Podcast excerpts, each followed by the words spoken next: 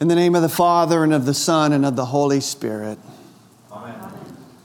Zechariah, when he prophesies that the king will come to Jerusalem righteous and having salvations, says that he will be humble and mounted on a donkey.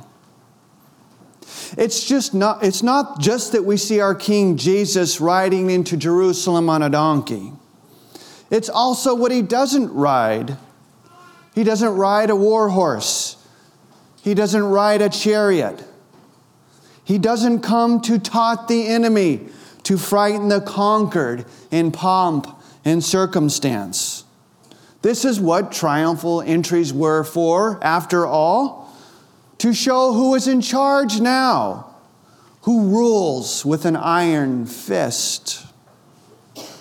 Consider Alexander the Great and his conquer of the city of Babylon in 331 BC. After Alexander's mighty army had conquered the entire Persian Empire, he moved in on the city of Babylon from the north and blocked the city's water supply.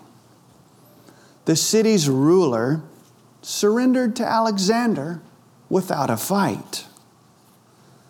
But before his triumphal entry into the city of Babylon, to demonstrate his power and consolidate his rule, Alexander made preparations to ensure a grand entrance. He decorated the city with flowers, banners, and other decorations. He also put on the finest attire and his shining armor to display his wealth and military prowess. Alexander's procession started from outside the city walls and moved into the city's gate. The, the procession included all of Alexander's soldiers, all of his generals, and all of his companions who also were dressed in their finest attire and riding in on their war horses and their chariots. And there were also elephants and all these other animals carrying the tribute that Alexander had conquered and obtained from the other lands. In addition, lions and leopards in cages were also processed alongside Alexander. The streets, the streets leading into Babylon were carpeted. The carpeted road then was also covered with all these flowers and garlands. It was beautiful. There were stages on all on both sides of the road that had silver altars on them, and these silver altars had all types of incense and perfume and frankincense. Compare Alexander the Great's triumphal entry into the city of Babylon with Jesus' triumphal entry into the city of Jerusalem. One with a demonstration of power and consolidation of rule. One who comes in humility. Behold, your king is coming to you. Righteous and having salvation is he, humble and mounted on a donkey, on a colt, the foal of the donkey. Jesus is the one true king who comes in humility. In this sense, the true king does not come to conquer, at least not in, the way, in any way that would conform to any normal human definition of conquering, as did Alexander in his conquering of Babylon.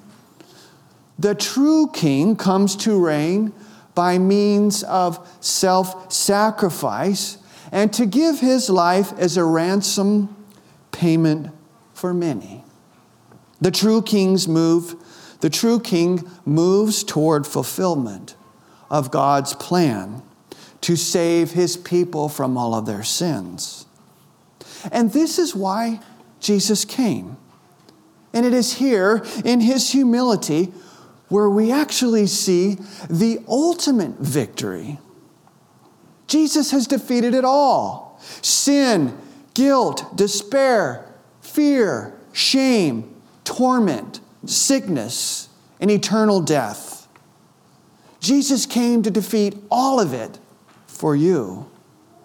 He did what we can in no way ourselves do. Jesus' humility is the means by which he conquers. He does not conquer like Alexander with human weapons, intimidation, and fear. No, he conquers all by his death and his resurrection. Death is defeated by Christ's death. He conquers not by killing others, but by being killed, which destroys the one who has the power of death.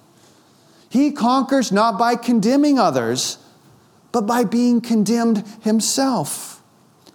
He conquers not by punishing sh- sin, but by coming, but by becoming the punishment for sin. And he conquers in humility. He came to be the king that was crowned with thorns. The only spear that he has is the one that the soldier pierces his side with. And, and his throne is the cross, adorned with the purple robe with mockery, honored by the soldiers to put him to shame. Lifted up, not in glory but in death. And all of it for you. Because Jesus is the true king in this way. And in this way, the day of the vic- true victory belongs only to Jesus. Yes, Alexander was victorious over the Persian Empire and the great city of Babylon. But where is he now? His victory is nothing compared to the ultimate victory of Jesus in saving the whole world from the wrath of God, destroying the power of sin, and defeating Satan. Who Jesus, who is now seated at the right hand of God the Father Almighty. And from thence he will come to judge the living and the dead. You see, Jesus' humility leads to ultimate glory. Jesus' humility leads to ultimate power. So we rejoice that Jesus came in order to die, to trample death, so that we ourselves can be fearless of death. We rejoice that he gave his back to the whip that he was spit upon and abused, all for our transgressions. He did all these things for you and for me, for our life and our salvation. Surely has borne our griefs and carried out our sorrow, sorrows, yet we esteem him stricken, smitten by God, and afflicted. But he was wounded for our transgressions he was crushed for our iniquities. Upon him was the chastisement that brought us peace, and with his stripes we are healed. Isaiah 53. And Jesus wants us to rejoice in his humility and suffering because this ultimately leads to his victory. Now, even though we will re- be reflecting on Jesus' suffering this week, and we may be sad about what we hear. Listen to the Lord's explicit instructions. Rejoice greatly, O daughter of Zion. Shout aloud, O daughter of Jerusalem. Behold, your king is coming to you, righteous and having salvation. So rejoice, O church Shout in triumph, O people of God. Your King comes to you. You hear his word of forgiveness of sins. You bear his name in baptism. And he continually comes to you in the humble and lowly gift of his supper, continually declaring you righteous and bringing you salvation. You are his people. And as St. Paul writes in our epistle lesson this morning, he himself humbled himself even to the point of death on the cross to atone for your sin. Therefore, God the Father has exalted, has highly exalted him, so that at the name of Jesus we may know this is our King.